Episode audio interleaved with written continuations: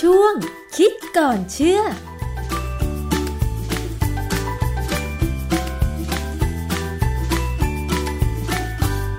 พบกันในช่วงคิดก่อนเชื่อกับ ดรแก้วกังสดานนภัยนักพิษวิทยากับดิฉันชนาทิพไพรพงศ์นะคะ เราพูดคุยกันในประเด็นต่างๆ ที่อาจารย์แก้วจะนำงานวิจัย มาอธิบายให้เข้าใจง่าย ๆ ค่ะ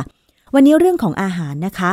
การที่หลายคนนั้นพยายามที่จะรักษาสุขภาพ สรรหาอาหารโดยเฉพาะอาหารที่ไม่มีไขมันมารับประทานเนี่ยนะคะ เพื่อหวังว่าจะทำให้น้ำหนักตัวไม่เกินสุขภาพดีใช่ไหมคะ อาหารมังสวิรัตหรืออาหารประเภทผักเนี่ยก็มักจะเป็นเมนูที่หลายคนเนี่ยรับประทานเพื่อหวังว่ารักษาสุขภาพนะคะ ทีนี้มันก็มีอาหารที่ถูกบัญญัติคำศัพท์ขึ้นมา อย่างเช่นอาหารคีโต เออ อันเนี้ยมันคืออาหารประเภทไหน แล้วมังสวิรัติกินอาหารคีโตได้หรือไม่อย่างไร และมีอันตรายหรือเปล่า ต้องไปถามอาจารย์แก้วค่ะ อาจารย์คะ ครับ คือความจริงเนี่ยอาหารคีโตเนี่ย มันมาจากคำว่า ketogenic diet คีโตหรือคีโตนคีโตนนี่เป็นชื่อสารสารเคมีที่อยู่ในร่างกายเราก็มีค่ะนะฮะส่วน genic มาจากคำว่า genesis แปลว่าสร้าง เพราะฉะนั้นคีโตเจนิกไดเอทคืออาหารที่ทำให้เกิดอาการที่ร่างกายเรามีสารคีโตนในเลือดสูงฟังแล้วงงว่ามันเป็นยังไง คือจริง ๆ เนี่ย คนที่กินมังสวิรัตเนี่ยเขากินผักเยอะส่วนใหญ่นะแต่ก็อาจจะมีไขมันเยอะก็ได้ แล้วแต่ว่าอาหารที่เขากินเนี่ยเป็นอาหารประเภทไหนค่ะแต่ส่วนใหญ่คนกินมังสวิรัตที่ถูกต้อง หรือกินแบบเคร่งครัดที่แบบเอาสุขภาพเนี่ย มักจะไม่อ้วน แต่ทีนี้มีคนบางคนที่น้ำหนักเกินนะฮะแล้วก็ไปมองว่าอาหารคีโตปกติเนี่ยนะสามารถลดน้ำหนักได้ อาหารคีโตเนี่ย จริง ๆ มันคืออาหารที่น่าจะทำให้อ้วน เพราะอะไร เพราะว่าเขาลดคาร์โบไฮเดรตหรือแป้งเนี่ยให้น้อยมาก เหลือประมาณสักห้าเปอร์เซ็นค่ะแต่เขาเพิ่มปริมาณไขมันให้สูงอืมแล้วมีโปรตีนพอดีพอดีค่ะ ซึ่งซึ่งมันต่างจากอาหารห้าหมู่ที่เรารู้ค่ะนะอาหารห้าหมู่ปกติเนี่ย ที่เขาแนะนำว่าคนทั่วไปควรจะกินเนี่ย จะมีแป้งประมาณห้าสิบเปอร์เซ็นตค่ะนะฮะมีไขมันไม่เกินสามสิบเปอร์เซ็นมีโปรตีนอีกประมาณสิบถึงยี่สิบเปอร์เซ็นตค่ะนะฮะคือไอ้พวกนี้พอรวมกันแล้วเนี่ย มันก็จะอยู่ในอาหารซึ่งจะมีพวกใยอาหารมีพวกวิตามินเกลือแร่ผสมอยู่แล้วธรรมชาติค่ะเป็นธรรมชาติ แต่บางคนเนี่ย มันอาจจะเป็นเพราะว่าพันธุกรรมเขาทำให้เขากินอาหารแบบปกติเนี่ย แล้วน้ำหนักขึ้น แล้วมันอ้วน คืออันนี้เป็นที่รู้กันว่าเขาไม่ได้กินเยอะ แต่เขาอ้วนได้ค่ะเขาก็พยายามเสาะหาวิธีลดน้ำหนักกัน คืออาหารคีโตนหรืออาหารคีโตจริงๆเนี่ย เดิมเนี่ย มันเป็นอาหารที่เขาใช้ในการบำบัดอาการลมชัก หรือที่ฝรั่งเรียกว่าอีปิเลปซีเนี่ยในเด็ก คือเด็กบางคนเนี่ยเกิดมามันมีปัญหาเกี่ยวกับในสมองค่ะ ที่ทำให้เกิดอาการชัก ซึ่งมีหลายแบบหลายรูปแบบนะ ผมเคยเห็นคนหนึ่งเด็กๆเนี่ย เวลาเขาร้องไห้เนี่ยเด็กเล็กๆเนี่ยร้องไห้เขาเกร็งกระตกเลยค่ะเราต้องหาช้อนหาอะไรต่ออะไร ใส่เข้าไปในปาก เพื่อไม่ให้เขากัดลิ้นตัวเอง อันนั้นก็เป็นลมชักแบบหนึ่งค่ะนะฮะแต่ว่าพอโตขึ้นเขาก็หาย เพราะว่าพอโตขึ้นเขาคุมสติเป็นเขาทำอะไรเป็นเขาก็เขาหายว่า ปกติไม่มีปัญหาพวกนี้อยู่ค่ะจะจำได้เลยสมัยเด็กๆเนี่ยเขาเคยชักอยู่สองสามครั้งนะอันนี้ก็เป็นปกติก็ก็หมายความว่า ถ้ารู้ตัวแล้วไม่ได้เป็นมากก็หายได้เองค่ะแต่ว่าถ้าเด็กบางคนเนี่ยที่เป็นมะเป็นหนักเนี่ย ก็หมอเด็กเขาก็จะใช้หลักการของอาหารคีโตมาช่วยค่ะทำไมถึงต้องใช้อาหารคีโตมาช่วยคะอาจารย์คือการที่ให้เด็กกินแป้งน้อยๆ นี่จะมันจะช่วยอะไรคะอาจารย์ คือคือสภาวะที่เป็นคีโตเขาเรียกคีโตซิสคือในเลือดเนี่ย จะมีสารคีโตนสูงค่ะคีโตนคืออะไรคีโตนเนี่ยมันมันมีสารชื่ออย่างน้อยสามสี่ตัวนะชื่อ acetoacetate ค่ะ beta-hydroxybutyrate กับอะซิโตนอะซิโตนเนี่ย คนที่เรียนเคมีหลายคนอาจจะรู้จัก เพราะว่ามันเป็นสารที่ใช้เราใช้เป็นตัวทำละลายในในห้องปฏิบัติการค่ะนะฮะอะซิโตนนี่ เป็นสารอันตรายพอสมควรนะฮะไม่ใช่สารที่ทั่วๆไปควรจะสูดดม แต่เวลามันเกิดขึ้นในร่างกายเราเนี่ย มันเกิดไม่ได้มากนัก แต่ว่าก็เกิดขึ้นนะฮะค่ะทีนี้มันมีมันมีข้อที่น่าประหลาด ซึ่งเขายังไม่ไม่มีคำอธิบาย คือเวลาเรากินอาหารที่มีแป้งน้อยเนี่ย ร่างกายมันไม่มีแป้งใช้ใช่ไหมฮะค่ะมันก็พยายามตอนแรกเนี่ย ร่างกายจะพยายาม สร้างแป้งขึ้นมาค่ะโดยตับเนี่ยจะเป็นตัวสร้างหาอะไรต่ออะไรมาสร้างเป็นแป้งน้ำตาลกลูโคสนะฮะเพื่อใช้ แต่ถึงจุดหนึ่งก็จะหมด แป้งก็จะเริ่มเอ่อน้ำไม่ใช่ไม่ใช่แป้งตับก็จะเริ่มดึงเอาไขมันมาใช้เป็นพลังงานค่ะแต่นี้ในการใช้ไขมันไม่ว่าจะจากอาหารหรือจากที่สะสมในร่างกายเนี่ยมาใช้เป็นพลังงานเนี่ย เวลาใช้ไปใช้ไปเนี่ยมันอาจจะเกิดสารพวกคีโตนขึ้นมาด้วย ค่ะทีนี้ เวลาเขาให้เด็กกินอาหารที่เป็น keto diet เนี่ยเจ้าสารพวกคีโตนต่างๆ เนี่ย เวลามันอยู่ในเลือดเนี่ยมันสามารถไปถึงสมอง แล้วปรากฏว่าสมองเนี่ยสามารถใช้สารคีโตนเป็นพลังงานได้อ๋อคือสมองเนี่ยยังไงก็ต้องใช้พลังงานเยอะมากค่ะสมองมันต้องคิดอยู่ตลอดเวลา เซลล์มันต้องใช้พลังงาน โดยปกติเนี่ย เราใช้น้ำตาลกลูโคส แต่เมื่อเรากินแป้งน้อย น้ำตาลกลูโคสก็จะน้อย ก็จะต้องเอาใช้พวกเอ่อ คีโตนเข้าไปใช้ สมองใช้ไขมันไม่ได้ค่ะนะเพราะฉะนั้นตับต้องทำคีโตนส่งไปให้สมอง ผมเข้าใจว่ามันคงมีอะไรบางอย่างที่สารคีโตนเนี่ย ไปช่วยทำให้ระบบประสาทที่ทำให้เกิดลมชักเนี่ย มันหายค่ะ หรือมันมันเบาบางไป หรือมันไปกดอะไรไปบางอย่างกดไว้ก่อนไม่ให้เกิดอาการ เพราะฉะนั้นอาหารคีโตจริง ๆ เนี่ยเดิมเนี่ยเป็นอาหารการแพทย์สำหรับสำหรับเด็กที่เกิดมาแล้วมีปัญหาลมชัก นะฮะแต่ทีนี้พอมีคนเนี่ยเริ่มเอาอาหารคีโตมาใช้ลดน้ำหนัก ผมรู้จักคนบางคนที่เขาใช้อยู่ มันก็ดูเหมือนได้ผลนะได้ผลในแง่ไหนคะน้ำหนักเขาลดได้ ซึ่งประหลาดมาก ผมไม่แน่ใจว่าทำไมเขาถึงลดนะคือกระบวนการเวลาหาข้อมูลเนี่ย มันก็ไม่ได้พูดถึงพาสเวย์พวกเส้นทางการเกิดขึ้นในร่างกายอย่างชัดเจนว่ามันเกิดอะไรขึ้นมันดูเหมือนลดคนบางคนเนี่ย เวลาออกลูกแล้วเนี่ย น้ำหนักมันเกินใช่ไหมมีไขมันยังอยู่ค้างอยู่เขาก็กิน มันก็จะลดเลยนะค่ะแต่ปรากฏว่าคนพวกนี้จะไม่สดชื่น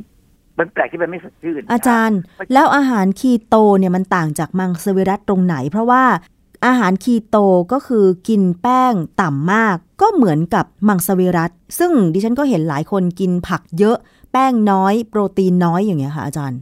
ถ้าถ้าคนที่กินคีโตแล้วอยากจะกินมังสวิรัตด้วยเนี่ย เขาจะไปกินอาหารชนิดหนึ่ง ซึ่งอาจจะเรียกอีกชื่อว่า eco vegan atkin คือมันจะมีอาหารอีกกลุ่มอีกชนิดหนึ่งที่เราเรียกว่า atkin diet ซึ่ง atkin diet เนี่ย มันมีโครงสร้างของอาหารเขาเนี่ยคล้ายกับอาหารคีโตนะคือมีแป้งต่ค่ะำมีการเพิ่มโปรตีนกับไขมันเข้าไปเยอะๆอะไรอย่างเงี้ยนะค่ะซึ่งมันก็อีกรอบเดียวกันนะเป็นอาหารที่ประหลาดไปจากอาหารที่ปกติเรากินกันค่ะนะฮะ อาจารย์แล้วอาหารคีโตกับอาหารแอคกินเนี่ยวิธีการปรุงเหมือนอาหารปกติทั่วไปไหมหรือว่ากินแบบสด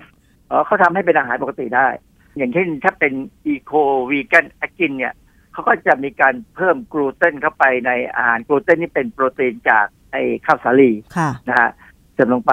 จะเติมผลิตภัณฑ์จากนกจากถั่วเหลืองต่างๆ หรือถั่วเปลือกแข็งต่างๆ หรือแม้แม้กระทั่งน้ำมันพืชเข้าค่ะไป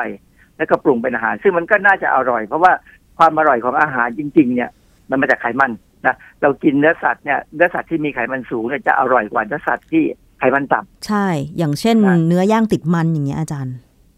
เพราะฉะนั้นเนี่ยงานวิจัยในปี 2014 ตีพิมพ์ในวารสาร BMJ Open BMJ นี่เดิมก็คือ British Medical Journal เนี่ยนะตอนหลังเขามาเปลี่ยนเป็นววารสารออนไลน์เขาก็เปลี่ยนเป็น BMJ Open BMJ อะไรต่ออะไรมีหลายสาขานะค่ะ บทความที่ตีพิมพ์เนี่ยเป็นผลของการกินอาหารวีแกนหรืออาหารวิจัยอ่ามาใส่วิรัตเนี่ยที่มีแป้งต่ำ Eco เขาเรียก Eco-Atkins ต่อความเสี่ยงของการเป็นโรคหัวใจ กับน้ำหนักการมีน้ำหนักเกิน ในคนไข้ที่มีไขมันสูง ซึ่งงานวิจัยนี้เขาทำวิจัยในคนไข้ที่มีไขมันในเลือดสูง ไม่ใช่คนปกตินะผลมันออกมาดี ดีในแง่ว่าไขมันลดน้ำหนักได้ หรือว่าลดไขมันได้ ทั้งน้ำหนักและไขมันนี่ลดลงมาได้เขาก็ตีความว่ามันลดความเสี่ยงของอาการโรคหัวใจเนี่ยต่ำลงค่ะคือมันต่ำลงในคนไข้ที่มีปัญหา แต่งานนี้ไม่ได้ตีความไปถึงคนปกติ ที่อาจจะอ้วนนะนะถึงเป็นโรคอ้วนก็ตามเนี่ย แต่ว่าคนที่เป็นโรคอ้วนเนี่ยก็มีความเสี่ยงต่อการเป็นโรคหัวใจ เป็นโรคเส้นเลือดสมองตีบอะไรเงี้ยนะแต่ว่า ในคนปกติที่ยังไม่เป็นอะแค่อ้วนเฉยๆเนี่ย อาหารพวกนี้ไม่ได้แปรผลถึงอย่างนั้นค่ะแต่สิ่งหนึ่งที่เขามักจะพบคนในคนที่กินอาหารคีโต ไม่ว่าจะเป็นคีโตปกติหรือคีโตที่เป็นมังสวิรัตเนี่ย ก็คือคลื่นไส้อาเจียน ปวดหัวอ่อนเพลียเวียนศีรษะนอนไม่หลับท้องผูก แต่ถ้าเป็นคีโตที่เป็นเวจเทเรียนเนี่ยอาอาการท้องผูกอาจจะไม่มีอืมเพราะว่าอะไรเพราะเวลาเวลาเป็นมังสวิรัตเนี่ย มันได้ใยอาหารสูง อาจารย์คะอาหารคีโตก็คือเขาก็กินครบห้าหมู่ แต่ว่าเขาได้แหล่งโปรตีนมาจากไหนเหมือนมังสวิรัตไหมที่ต้องเป็นแหล่งโปรตีนจากพืช คีโตเนี่ยกินจะว่าครบห้าหมู่ก็ไม่เชิง คือเขากินกินอาจจะกินห้าหมู่ แต่ว่าหมู่ที่เป็นแป้งที่เป็น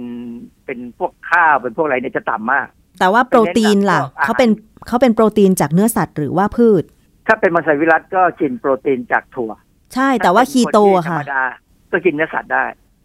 คือเนื้อสัตว์จะจะไม่แตะต้องเนื้อสัตว์เนื้อสัตว์จะปกติค่ะนะฮะประมาณสิบยี่สิบเปอร์เซ็นแต่ไขมันจะสูง อาจจะขึ้นไปถึงห้าสิบหกสิบไปยังได้เลยซ้ำซึ่งเวลามันไขมันสูงสูงๆเนี่ยสิ่งที่เรากังวลคืออะไร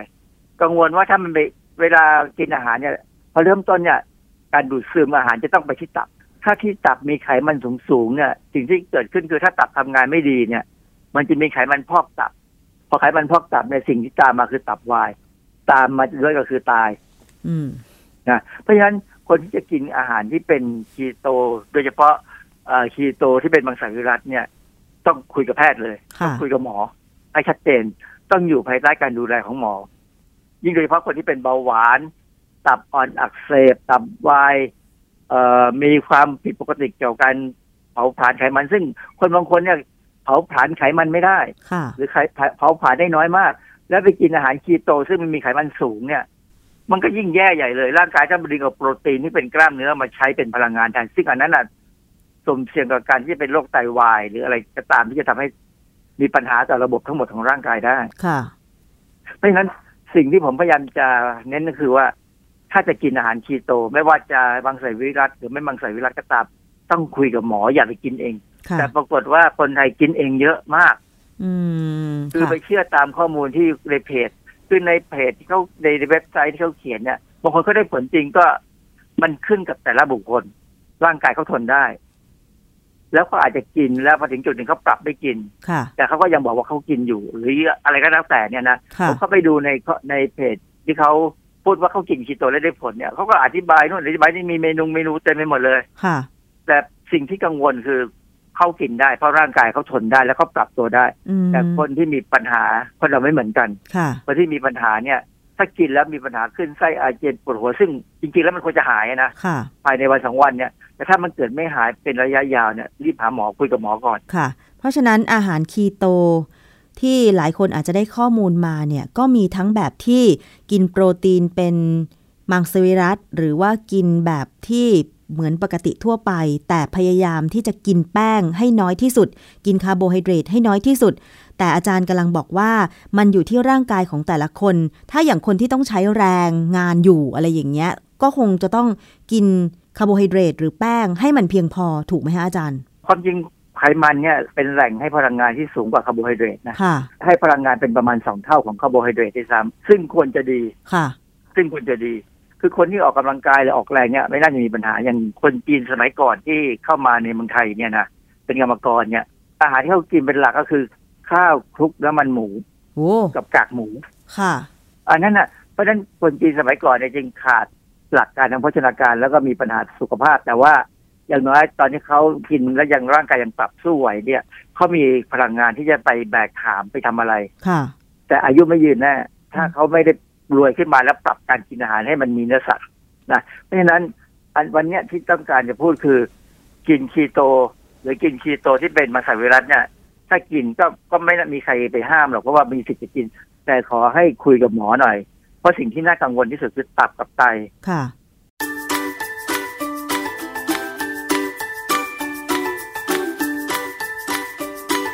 ช่วงคิดก่อนเชื่อ